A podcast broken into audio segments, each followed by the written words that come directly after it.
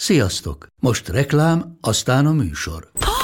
Hú, de szép szőnyeg. Új. Igen, tegnap vettem a Diégóban. Ó, és ez a függöny, de szép. Diégó! És hamarosan lesz új laminált padló a hálóban. Rátszakott a bank. Csak regisztráltam Diégó digitális klubkártyát vásárlás előtt. Csináljunk neked is egyet? Csak egy perc és kész. Regisztrálj te is áruházainkban, vagy a diego.hu oldalon, és azonnal megkapod digitális klubkártyádat, melyel akár 30% kedvezménnyel vásárolhatsz padlóburkolati és lakástextil termékeket. Diego.hu Már meg is kaptam e-mailben. Ez reklám volt, jó volt.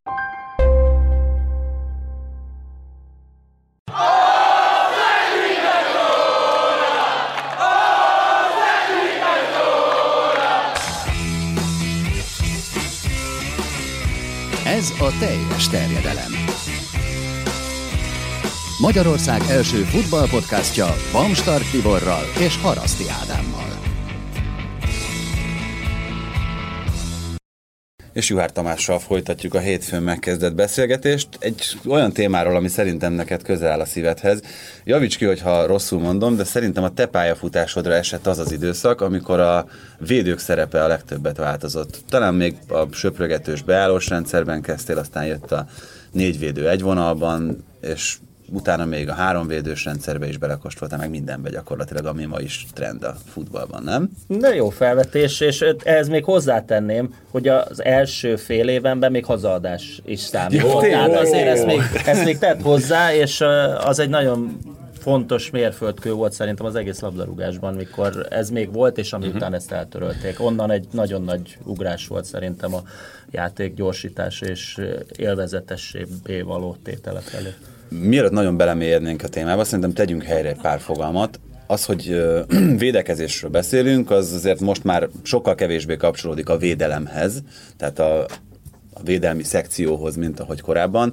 És én arra szeretném szűkíteni ezt a mai beszélgetést, hogy magukról a védelmekről, magukról a védelmi hadrendekről és a védelmi stílusokról beszéljünk. Tudom, hogy nagyon nehéz anélkül, hogy mit csinál előtte a középpálya, mit csinál a csatásor, de ha most azt is belevennénk, akkor nem biztos, hogy elég lenne ez az idő arra, hogy, hogy ezt áttárgyaljuk.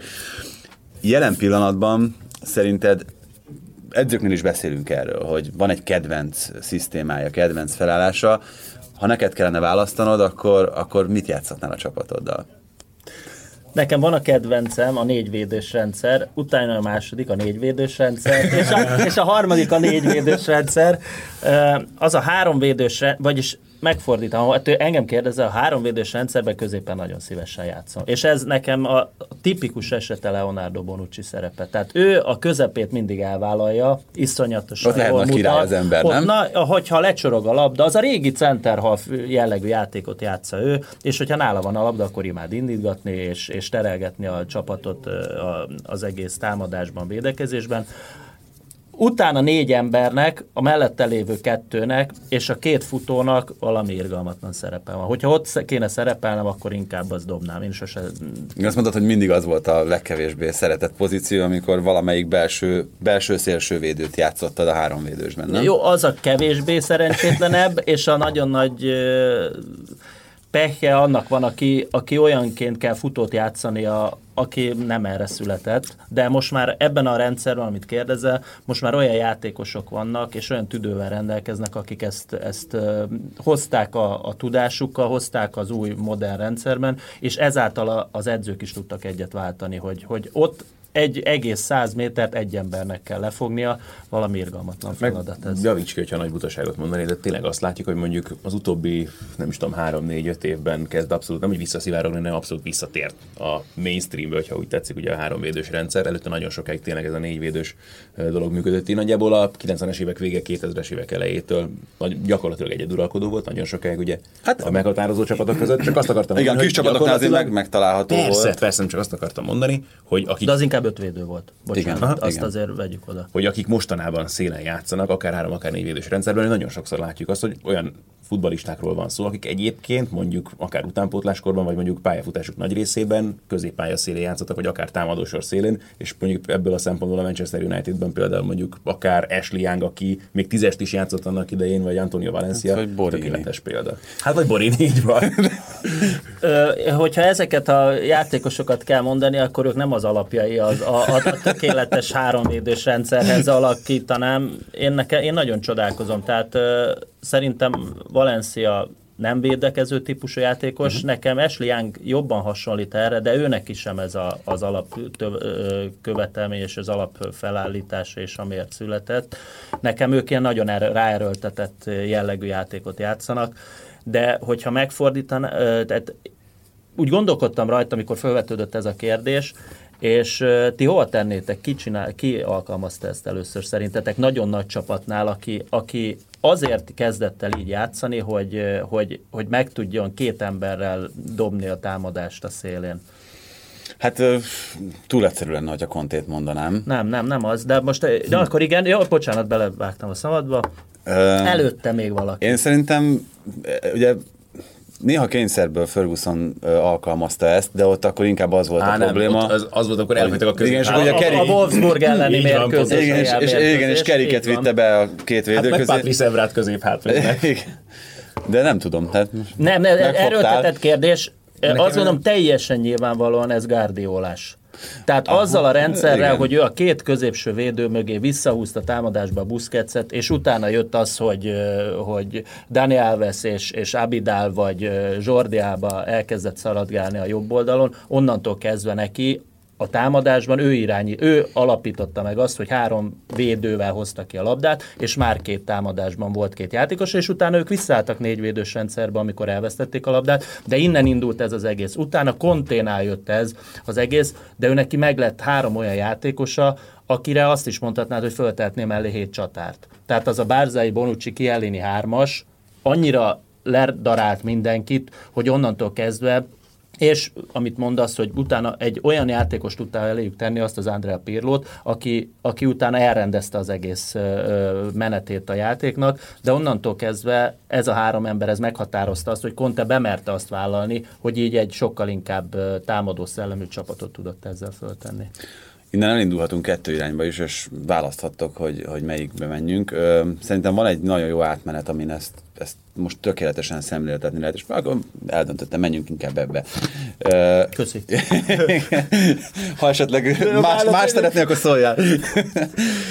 Tehát ugye itt láttuk, a, nagyon más a Conte-féle háromvédős rendszer szerintem, mint, mint amit mondjuk Guardiola játszat, vagy mint amit, amit Allegri most a Juventusnál. Ez lett volna a másik irány.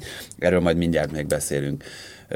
Van a Conte-féle háromvédős rendszer, van a Szári-féle négy. Így, hogy egymás után voltak, így azért látszik az, hogy egy teljesen más védekezési szisztémát kellett megtanulni annak a hár, hátsó három, négy, akár öt embernek, aki ott van. Ez játékos fejjel mennyire megy gyorsan ez az átállás, mert ez egy teljesen más szemléletet igényel, nem? Amit, amit Szári elvár meg, mint amit Conte elvárt a Talán Chelsea-nél. ami igazán nehéz lehet játékos fejl, az a, azt megszokni, pláne Angliában, ahol aztán tényleg a négyvédő ever, tehát hogy gyakorlatilag nem is nagyon létezett más, és Conténél Hát igen, de van egy Marcos három, három vagy négy vagy öt védős rendszere, mikor éppen a meccs közben is akár ezt ő hogy érzi, az valami egészen szokatlan. Szerintem nem csak azoknak egyébként, akik Angliában játszanak, hanem gyakorlatilag bárkinek, aki ebbe először belekerül, nem? Igen, de hogyha a személyeket nézed meg, akkor meg szerintem olyan játékosokkal játszatta ezt a háromvédős rendszert jó részt Antonio Conte is, akik ezt értették, érezték, tudták. Most Rüdiger pont nem ilyen volt, úgyhogy, úgyhogy neki, neki nagyon rosszul állt, de, de hogy, hogy ez felnőtt, kiforrott, taktikailag érett játékosként akár hetek kérdése, hogy neked átáll erre a, a gondolkodásod? Jó kérdés, de szerintem ezt azért, akik ezekben a csapatokban játszanak, én azt gondolom, hogy ezt, ezt nagyjából ők meg tudják ezt, ezt, a, ezt szokni egy pillanat alatt, de a harmóniát például nagyon-nagyon nehéz azt megszokni, hogy kitől mire számíthatsz. Tehát nagyon sokszor látszik az, Említetted már Borinit, a tegnapi Milán meccsen látszott, hogy a Milán úgy kezdett a háromvédőt játszani, hogy a legtöbb embernek fogalma nem volt, hogy mi a mozg- mozgás, és mondjuk kellett mondjuk negyed óra, amíg egyáltalán el tudták helyezni magukat térben és időben, de, de mondjuk az egy másik Milán volt. De itt például egy olyan Chelsea-ről beszéltél, aminek szerintem az alapja az, hogy megtalálta Conte, hogy levett a fáról egy úgy egy, egy Mózeszt és egy Márkos Alonzót, aki egyszerűen bejátszotta úgy a két oldalát, a két szélét a, a, a pályának, amivel szinte dominálni tudtak a középpályán utána, mert egy ember fölényük lett a, a, a járat, labdajáratásban és a, az egész támadásban, és a védők pedig szerintem azért, hogyha kapnak két ilyen védekező típusú játékost, akik előbb védők, tehát 50-50-es játékosok, de mindenképpen azt kell gondolni, hogy őnekik olyan alázattal kell visszaállni, hogyha védekezés van, ott nincs lauf. Ott nincs az, hogy na most majd valaki visszazár, ott senki nem fog az ő helyére visszazárni. Tehát ez a két játékosnak meghatározó szerepe van a védekezésben is, hogy ők visszaérjenek. És ez volt a Juventusnál, ugye a Evráról, Listenerről tudjuk, hogy mit jelentett abban a rendszerben Konténak. Tehát ő miért találta ezt ki? Nem hatom, emlékszel-e még Decselje és Esztigáli volt az első, amivel próbálkozott, és utána rögt, jött Quadva Assamoa, Evra és ezek a játékosok meg tudták neki azt nyújtani, hogy, hogy már extrát is tudtak ők hozni azon az oldalon. Most a, a kedves hallgatók nem látják, amit mutatok, és uh, Gerazoli szokta mondani, hogy akkor, amikor egy csapatot fölkészítenek egy háromvédős rendszeren, akkor általában azt szokták mondani támadásban, hogy a probléma az itt a háromvédő, a szélsővédők, illetve a belső védők között van, tehát hogy itt, itt vannak mindig azok a területek, amiket be lehet játszani. Kettő ok miatt egyrészt ott keletkezik általában rés, másrészt itt ez a két ember tudja a legnehezebben elosztani megosztani általában a feladatokat, mert az egyik a fellépő védővel megy, a másik kilép, ha nem lép ki, akkor, akkor azért van probléma. Tehát, hogy itt van az, amit az előbb mondtál te is, hogy, hogy mennyire fontosak ezek a kapcsolatok. És itt, amikor az előbb arról beszéltünk, hogy, hogy mennyire más, mennyire nehéz átszokni egy, egy szélsővédőnek arra, hogy ő szárnyvédő, és mennyire ö, más a, a négyvédős rendszerben szélsővédőt játszani, akkor erre gondoltam, hogy ezek azért nem jönnek egyik pillanatról a másikra, hogy, hogy te egy összenézésből tudod a védővel, hogy mikor indulsz, merre indulsz, mit csinálsz, akarsz-e szerelni, csak kiszorítani akarod a, a támadót, nem? Abszolút, e, e, teljesen jogos, hogy három védő, a négy védős rendszerben ott szinte nincsenek is kötött, úgy kötött posztok, hogy tiéd egy ember tehát akkor olyan szinten tudod letolódni, és a négyvédő széltében, keresztben a pályán ő bőven el tudja osztani a területet. Ha egy ember hibázik a háromvédős rendszerben, de akár legyen ez öt, és már betolódott valaki, rossz helyre tolódott be, akkor végül kiukadt az egész, és onnantól kezdve csak egy hatalmas rohangálás látsz a pályán. Ilyenkor van azoknak a játékosoknak, és szerintem a mai labdarúgásban a legfontosabb szerepe Zsorzsinyóknak van, Pirlóknak szerintem ebben, mert ők ezeket a léseket tudják kitölteni. Tehát ő nekik ez a fajta játékrendszer kőkeményen arra figyel, arra készteti őket, hogy ők ne csak előrefelé nézzenek és passávokat nézzenek, hanem maguk mögé is kell nézni, hogy hol van meg az a rés, ahol, amit ő neki ki kell tölteni, és onnantól csorog tovább, tehát az ő pozícióját ugyanúgy be kell tölteni. Tehát a mai labdarúgásban ez a védekezés történet, ez tényleg ott kezdődik, hogy te nem engedheted meg azt magadnak, hogy még a középcsatárod is lődörögjön valahol a pályán. És az egyből kijön az, hogy onnan, ha elkezd csúszni valami, akkor, akkor az a, a középső védőnél fog kijönni, hogy elcsúszott valami. Hogyha ez nincsen ö, megrendszabályozva, természetesen ezért vannak a gólok, mert vannak olyan lazább erkölcsű középcsatárok, akik ezt nem érzik magukénál, magukével, de hát oké, okay, de azt ne, neki elő kell extrát hoznia nagyon messze járok az igazságtól, hogyha ugye az előbb, és akkor most elindulhatunk abba az irányba, amit mondtam, hogy mennyire más mondjuk egy Allegri féle háromvédős szisztéma, mint mondjuk egy Guardiola féle, hogyha az alapvető különbséget akarjuk meghatározni, akkor talán az, hogy Allegri azt sem bánja, hogyha a labdaszerzés és a szerelés ebben a hátsó vonalban történik, míg Guardiola szinte elképzelhetetlen. Egyetértek teljesen, mert Guardiolának, hogyha és már említettük, hogy onnan indult ez az egész, ő neki alapkövetelménye a letámadás. Tehát onnantól kezdve, hogyha ő neki már kijönnek, akkor, akkor annyiban, hogy veszélyessé tud az válni, de ő bevállalja a százból százszor, hogy ő fönt védekezik bármelyik csapatával. És ezért tudnak ezek a srácok, hogy a középpályára betesz mozgékony embereket, akik meg csatárokat is tud úgy játszatni, hogy, hogy mindenki csak szaladgál, de ő nekik vissza kell támadniuk. Allegrinél így van, ő nekik ha eredmény van, akkor ő neki tök mindegy, hogy, hogy, hogy, hogy ki lesz, a, aki védekezzen, hol védekezzenek, mert de ők irányítsák így is a játékot, ott már kiukadhat egyet, de már két embert nem enged meg, hogy, hogy már ne védekezzen csapat szerkezetileg, de ott ő tudja, hogy neki van hátul három olyan embere, vagy négy-öt, akik, akik ki fogják azt tudni védekezni. Oké, okay, hogy ebbe belebicsaklik néha az egész játék. Hát meg, meg, szerintem ez a megfejtése annak, hogy, hogy miért mondják azt sokan, hogy na, hogy akkor a védekező csapat ugyanúgy kontrollálja a meccset a Juventus akkor hát, is, amikor... Ebből a szempontból az Atletico Madrid szerintem a legjobb példa, amikor megy nekik a játék, mert Igen. náluk aztán abszolút ez a helyzet.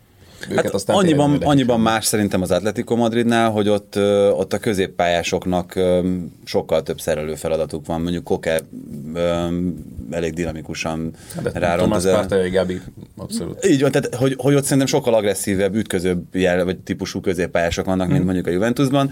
A Juventusban az most, hogyha attól függ, hogy persze játszik Emre Csám adott esetben, de igazából, hogyha most jobban belegondolunk, az Allegri időszakban nem nagyon tudsz olyan ütköző típusú középpályást mondani, aki hosszú távon kulcsemberként megmaradt volna a csapatban, nem?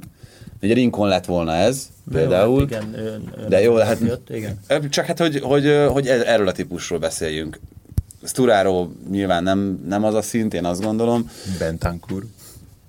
Bentancur is inkább szerintem az, aki, aki olvassa a játékot, és kevésbé... Talán még azért ő neki azt még azt mondott, hogy az egy az egyezés az egész jó, és, és onnan indul, én is azt gondolom, hogy tehát neki még abban a, a játékrendszerben, mint játék maga kell fejlődnie, de szerintem ő is egy inkább, de, de ebből látszik, hogy, hogy ő egy, már egy választás, tehát ő amikor már valami kiesett, vagy valaki kiesett, de hogyha megnézi az ember, tényleg Pjanicsék, Kediráék, abszolút nem arra vannak fölállítva, hogy a, egyez, az egy az egy elleni játékot, hanem a Juventus labda nélkül tereli a, a, a labdát, és onnan egy adott pillanatban szerelje egy passzvonallal, vagy, vagy lelessél valamit, ved, vedd körbe a játékosokat, és onnan te meg tud játszani azt. És utána a labda birtoklással fárazd az ellenfeled. Ádival többször beszéltünk um, itt erről a műsorban, hogy um, többen próbálkoztak ezzel, és talán nem tévedés, hogyha itt is Guardiola nevét említjük először ezzel a 3 plusz 1 védős szisztémával, hogy akkor egyszer erre tolódnak, egyszer arra tolódnak, Igazából az a három védő, az négy védő, a Juventus lényegében ezzel jutott el bajnokok ligája döntőig 2017-ben. Ott ugye Bárdzái és előtte Dani Alves volt az, aki, aki azért visszazárt, de inkább Dani Alvesnek támadó feladatai voltak, tehát azt ugye értelmezték 4-2-3-1-ként, meg meg három, öt mit tudom én, egy, kettő, egy vagy nem. Mindenki, igen, ez már régi edzőknek, akik föltesznek 12 játékosokat, és sokszor bejön. De nekem ez abszolút konte egyébként, vagy én ezt abszolút vele, vele, rakom össze, és de, de az, vagy nekem inkább azt mondom, hogy nála volt a leglátványosabb, tehát akár a Juventusnál, akár a Chelsea-nél, akár az olasz válogatottnál. És hogy ebből ugye Viktor Mózesnek a szerepe ez abszolút nyilván nagyon feltűnő volt, de akár szerintem ebből a De Kontinál sokszor álltak fölöttel. Tehát, hogy ott sokszor volt hogy visszazárt mind a kettő szélen, itt ugye pont az a, az ebben szerintem az innováció, hogy ez eltolja az egész csapatot, hogy inkább így elforgatja, nem? Tehát, hogy ha a jobb oldalon vissza valaki... abszolút akkor... meg is a Chelsea-nél abszolút látványos, de nekem az olasz válogatottán is, tehát simán megvolt ez, hogy az meccs közben az bizony volt, hogy három volt, volt, hogy négy volt, volt, hogy öt volt, és ez, amit mondasz, hogy tényleg úgy tolódott el a csapat. Most Ádihoz csatlakoznék, szerintem erre a legjobb példa most, a német-holland meccs volt. Uh-huh. Tehát ők azzal a Zülével, Hummelszel megtámogatott Rüdigerrel a három védő, de aztán de a Schulz, Kérer kettős, uh-huh. ő abszolút úgy forgott vissza, hogyha a hollandoknál volt a labda, akkor nem öt védő lett, uh-huh. hanem akkor ahol melyik oldalon ment, akkor ők visszabillent az egyik, és onnantól kezdve ez átment négyvédős rendszerbe. De azért erre irgalmatlanul sokat kell figyelni. Tehát az, hogy na, amit kérdeztél, hogy ezt mennyi idő alatt lehet ezt megtanulni, na például ez, ez már, ez már egy olyan lépcsőfok, ami, ami nagyon-nagyon sokáig tart, hogy ezt, ezt minden játékosnak automatizmussá váljon, hogy, hogy a labda hol van, akkor ő neki az abszolút pont, pontos pozíció hol van. Ez szerintem nagyon nehéz lesakkozni. De most mondhatjuk azt, hogy a, például az olasz nagy csapatoknál ez a leginkább, vagy legtöbbet alkalmazott taktika az elmúlt években. Ezt csinálja a Napoli például a bajnokok ligájában rendszeresen.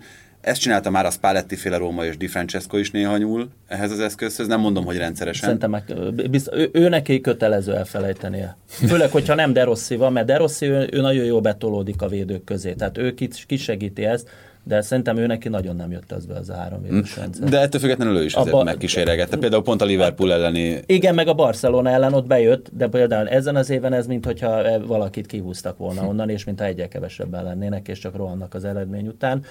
Igen, de ezt, ezt szerintem erőltetve ezt nem szabad csinálni. Tehát, hogyha megvan az adott játékosod, és mondjuk, mondjuk pont oké, okay, hogy a Rómánál van két, egy Florenzid, meg van egy Kolárovod, akik tökéletesek erre a két pozícióra, hogy védekeznek és támadnak is, de, de valahol ezt, ezt neked hat emberednek olyan szinten kell tudnia, hogy a három védő, két futó és az előttük lévő egy játékos, aki, aki tényleg tudja azt, hogy egy labda pillanatában a mögötte, vagy a másik öt ember hol van. Ha ezt valaki bukik, akkor ez az egész rendszer ez nagyon nagy erőltetetté válik, nagyon-nagyon erőltetetté válik, nagyon-nagyon ki is jöhet jól, de aztán meg utána, hogyha valami borul ebben, akkor nagyon nehéz utána ezt átszervezgetni. A Juventus ez ebben alap, mert Allegri hozta ezt szerintem a legjobban föl, hogy ők 10 percenként tudják ezt úgy változtatni, hogy észre se veszed, hogy itt most valami gond lenne, hanem egy adott szituációban ők egy adott feladatot így oldanak meg, hogy három védő, négy védő, akár öt védő, és utána visszaugranak egy-egy másik szisztémára. De ugyanaz egyébként most a Manchester City-nél is, nem? Tehát, hogy ott is Walker szerepe pontosan ez, hogyha kell, akkor behúzódik, hogyha kell, akkor, akkor ő lesz a negyedik védő jobb oldalt, és ő lép föl akár még a támadásra is. Tehát még az én szememben ez még egy ennél is továbbfejlesztett verzió, mert ott, ott is ugyanúgy megvan az a fajta taktikai rugalmasság, amit ö, Allegri-nél mondasz, hogy hogy ö, akár még a három belső védő egyikének, bár ugye négyvédős rendszerként értelmezik leginkább most ezt, ö, még azok közül is van támadó feladat kiszabva valamelyikre. Abszolút, de szerintem akkor, amit mondasz, de nála megint előjön az, hogy lehet, hogy két védővel védekezni. Tehát annyira fönt kell nekik az egész csapatot nyomás alatt tartani az ellenfelet, hogy egyáltalán ő megengedi azt magának, hogy van két középső védőm, aki oldja meg a védekezését. És aztán majd visszafelé, majd, majd akinek kell, Fernandinho majd, vagy valahogy lezongorázza azt, hogy hogy kell visszajönni, de a két szélének szerintem kőkeményen föl, föl előrefelé kell támadni, ha elvesztik. Lehet, hogy még jobban föl kell menni, mint hogyha náluk lenne a labda.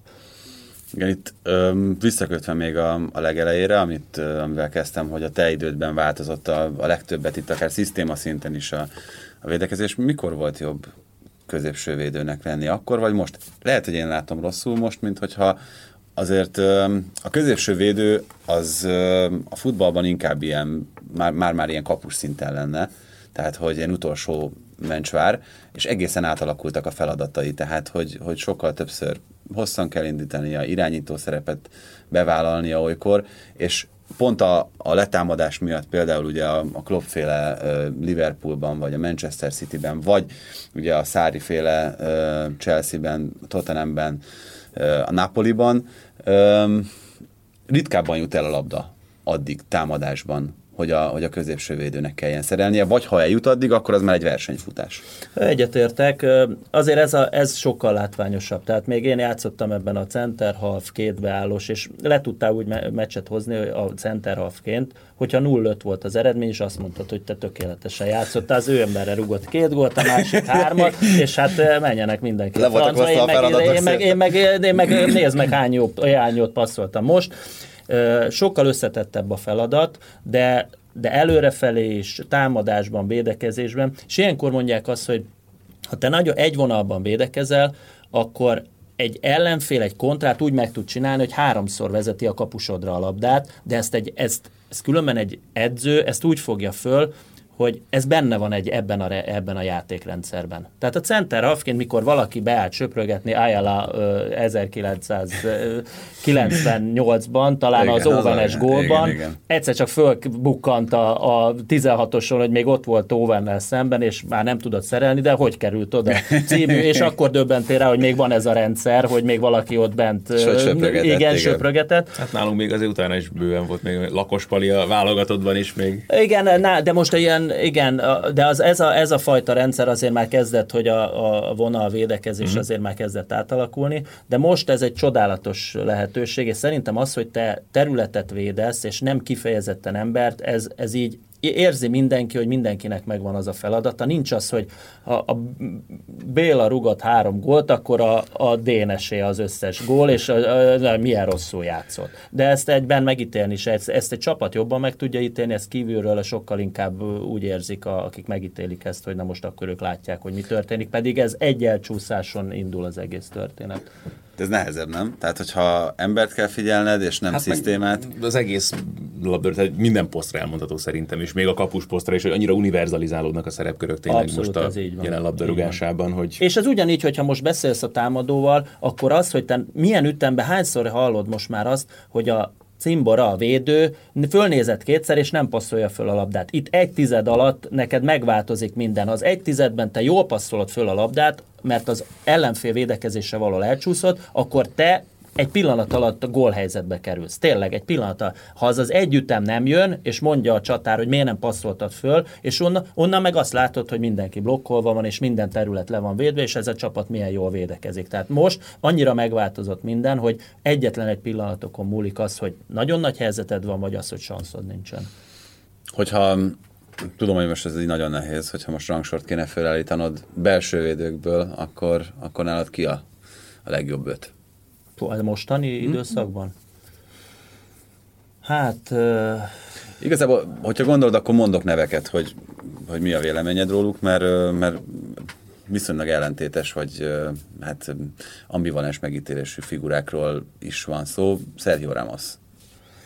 Szerintem egy ilyen típusú játékos mindenképp kell. Tehát az az egy, hogy milyen játékos valaki, az, az, az szerintem nagyon sokan egy szinten vannak. Az, hogy milyen adottság és milyen egy versenyhelyzetben mi jön ki, abban jön ki, hogy Sergio Ramosnak a, a verseny és a motivációja, van, amikor egy kicsit túl is lengi ezt az egészet, de, de szerintem egy ilyen játékosot hátul keményen kell, és ő most én is azt gondoltam volna, öt éve még, még, még bőven pikéket mondtam volna, és nem Sergio Ramoszt mondtam volna. Ő biztos, hogy benn van az első háromban, biztos, hogy benn van az első háromban az a Kulibáli, aki, aki valami hihetetlenül tudja ezt az egészet olvasni és rendezni, és emlékszem azért még azokra az időkre, amikor nem voltatok Igen. távol tőle. Igen. de mondjuk az a, és az a, az a ebben a legnagyobb dolog, hogy egy olyan Albiol mellett, aki pedig nagyon szépen csorog vissza már a teljesítményben. És ezáltal Kulibáli pedig egyre inkább kimagaslik ezzel az egésszel, és, és nagyon jól látod, hogy, hogy ő most ő abban az állapotban van, aki szinte két ember helyett is tud védekezni. Hát meg ő abban nagyon erős talán, hogy az összes olyan játék területen jó, ami, ami egy középhátvédnál elvárás. Igen. Egy az egyben. Gyors, jól igen, fejel. igen, tehát hogy gyakorlatilag minden ilyen kritériumnak megfelel. Bonucci. Ő nálam már ő, szerintem nem kéne, hogy játszon. Hogy olyannyira, hogy a Juventusban sem Szerintem lenne ő helye? neki kéne a, a mondjuk Benátiának a szerepkörét mondjuk felvállalni. Tehát én nekem azt mondom, hogy ő, nagyon-nagyon okos játékos. Ha tegnap előtt láttátok, a, tehát ő az a tipikus Dávid Luiz, aki egy másik vérrel van megáldva. Tehát hogyha kijön az, hogy őt megtá, hogyha egy az egyben kell játszani, akkor ő neki szerintem már három-négy éve is voltak problémái, most meg aztán főleg vannak problémái. És ez nem, ez szerintem belsőből fakad, és, és most jobban kijön, hogy ő, hogy ő szerintem már nem az a, a, az a játékos, aki, akiről mondjuk még Conte megálmodta, hogy az a háromvédős rendszerben a, a tökéletes játékosok. Még két ember van, nem tudom, hogy esetleg neked eszedbe jutott Kompani. Kompani is jöhet. Én egyébként csak, hogy addig tudják gondolkozni, amíg Kompanit mondod, én még Skriniárra gondoltam, meg Fandeikre. Mm, Jó, jó kérdések. Skriniárt megénekeltem én a, a tavalyi évben, a, ahogy a Sampdoriából átment az Interbe, de ott volt egy, azért énekeltünk meg, mert a magák az olaszok kijöttek, hogy a, az év legrosszabb csapatából jött az Interben. Tehát és, és láttunk olyan jó néhány meccset, ami rossz volt. Aztán Milán Skriniar kiderült, hogy most egy az egyben ő a világ legjobb védője. Tehát olyan szintű adottsága van az egy az egyhez, amit, amit tényleg nem tudsz megtanulni. Olyan ütemérzéke, de ha játékrendszert kell olvasni, őt soha az életben nem választanám csapatomban. De ezt most komolyan mondom. Persze, hát tudom, vagy hát hogy erről beszéltünk, igen, hogy... Nem, hogy, de ez még most is ugyanúgy kijön. Tehát most is vannak a- az internek olyan pillanatai, amikor, és például a szlovák válogatottnak is voltak, hogy egyszerűen vannak olyan pillanatai az, az ő játékának, amikor ő rajta egy rendszerben kell gondolkodni, akkor az ő embere simán tud ö, érvényesülni. És ezt nem akarom ráfogni arra, hogy most én biztos szubjektív az ember szereti a, ragaszkodni a véleményhez, de például az egy az egyen túl, ami világklasszis, az egy kicsit visszarontja, hogy, hogy ő a négyvédős rendszerben kevésbé tud a többieknek segíteni.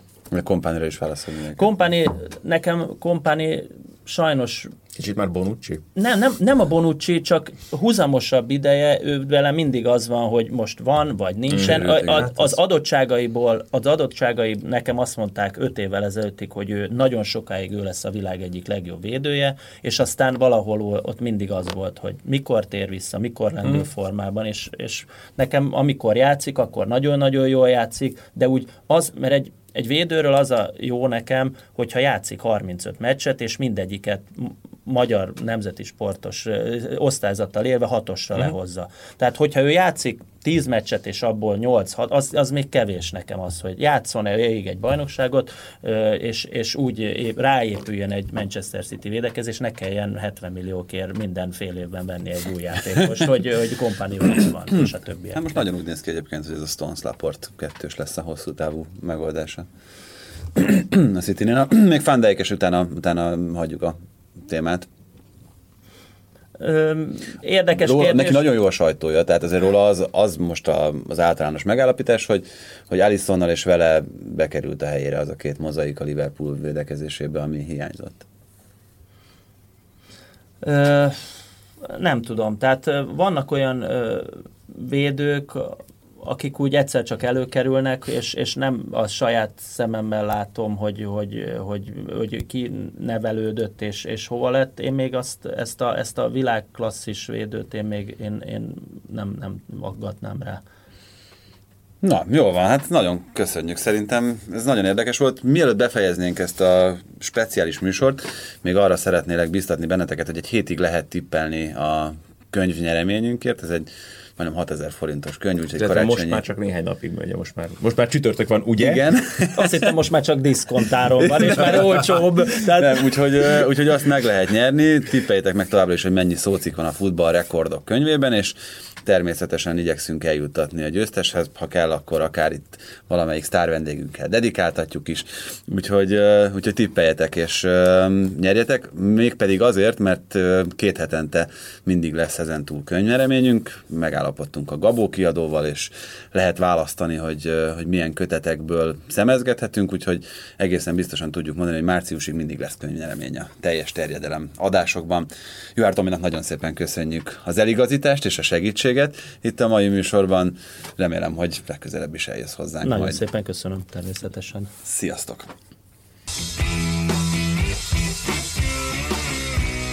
Ez volt a teljes terjedelem. Magyarország első futballpodcastja Baumstark Tiborral és Haraszti Ádámmal.